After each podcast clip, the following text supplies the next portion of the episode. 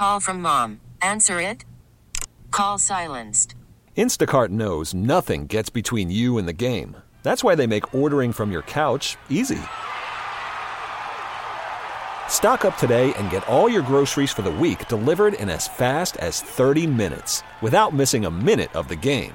You have 47 new voicemails. Download the app to get free delivery on your first three orders while supplies last. Minimum $10 per order. Additional terms apply. You're listening to At Home in Connecticut, your guide to all aspects of daily living in Connecticut. Hosted by Bill Pierce and produced by WTIC News Talk 1080. Good morning and welcome. My guest this morning is Pamela Atwood, gerontologist and executive director at Colebrook Village in Hebron. And uh, Pam has been on the show many times in the past. Usually she brings a guest, but today she's going to go solo and uh, we're going to be talking Mm-hmm. about bullying in senior care. Good morning, Pam. Good morning, Bill. And um, how prevalent is bullying uh, among seniors? Well, thankfully, it's not totally pervasive, but it is increasing. Statistically, about 10 to 20% of seniors report that they've been bullied either in senior living, like assisted livings or nursing homes, or even at senior centers, congregate housing, adult day centers. Just for perspective, in the U.S. right now, we have over 28,000 assisted livings. So there are you know hundreds of thousands of seniors living in congregate settings. And we also know that that's that population is is very diverse.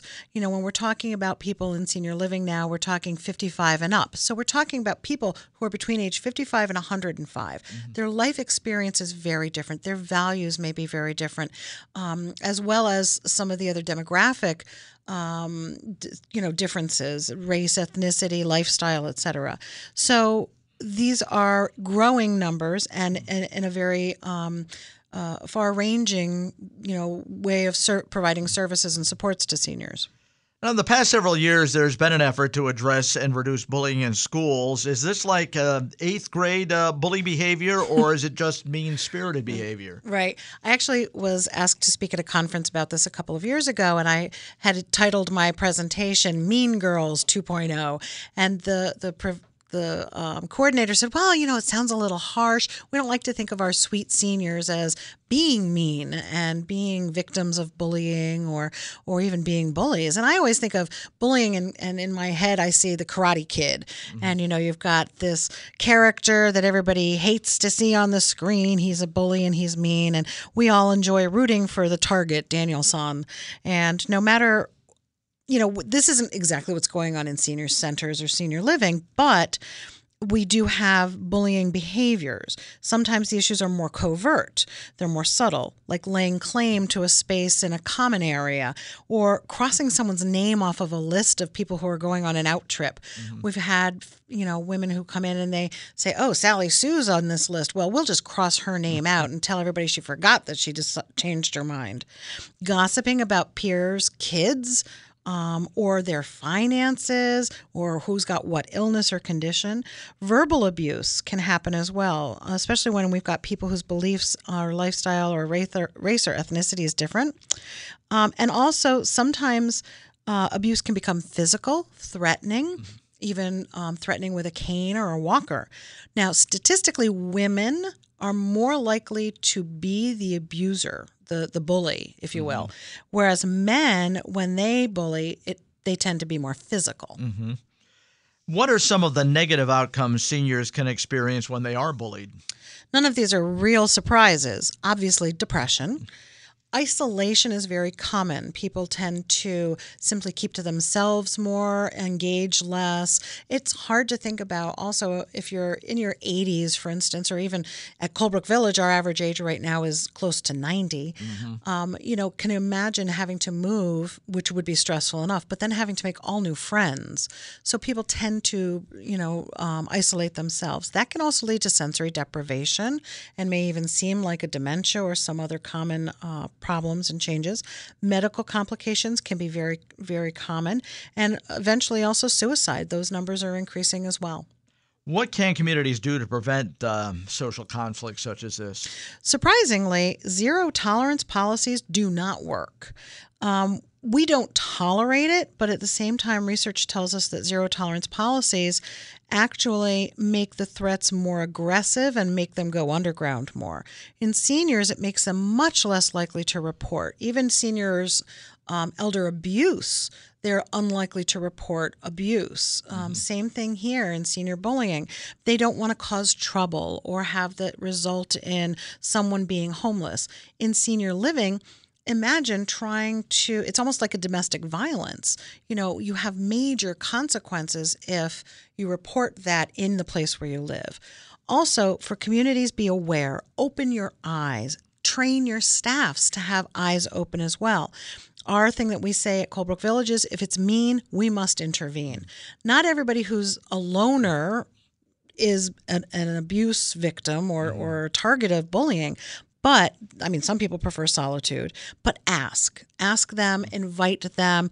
And for those people who maybe have some bullying behaviors, you know, invite them to consider how it would look from the outside. If we've got mm-hmm. everybody sitting at the same table every night and it's this group of eight, how might that look? Now, they may say, oh, anybody can join us anytime.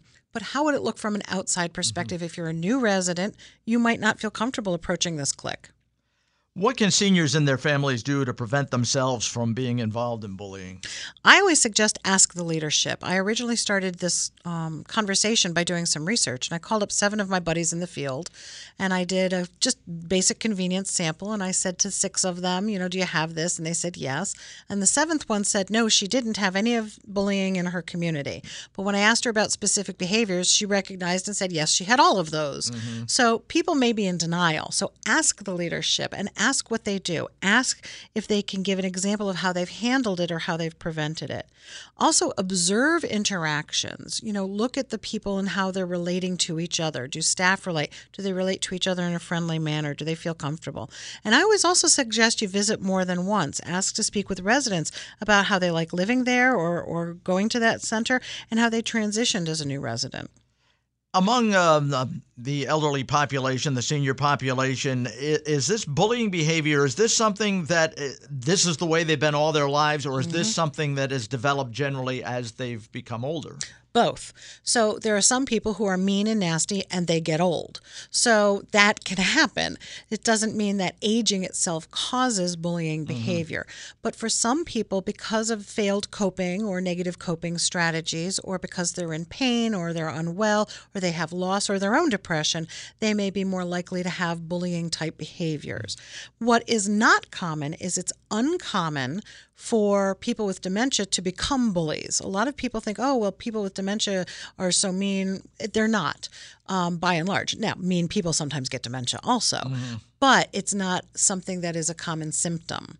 And uh, Pam, if people would like more information about all of this, where's the best place to go? Start with your local Commission on Aging or the Council on Aging. Get some resources. 211 is always a good resource. Some of your local uh, counselors or social workers in the towns may help you. Also, you can also check with your local senior center director. I've been speaking at a lot of senior centers recently about this. And of course, people can always call me at Colebrook Village in Hebron, 860 801 1114. All right, Pam, thank you. Thank you.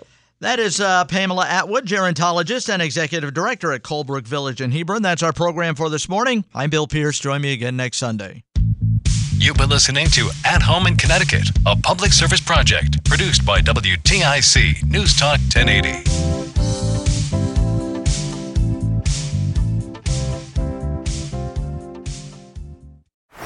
Baseball is in full swing. NBA playoffs are heating up, and your NFL team is gearing up for training camp. Listen to the latest on the teams you love here on the Audacy app. The biggest sports radio stations in the country, providing unrivaled local coverage of their teams, all in one place. Exclusive interviews with players, coaches, and team executives, streaming live and always available on demand. Stay in the know with your favorite teams right here on the Audacy app.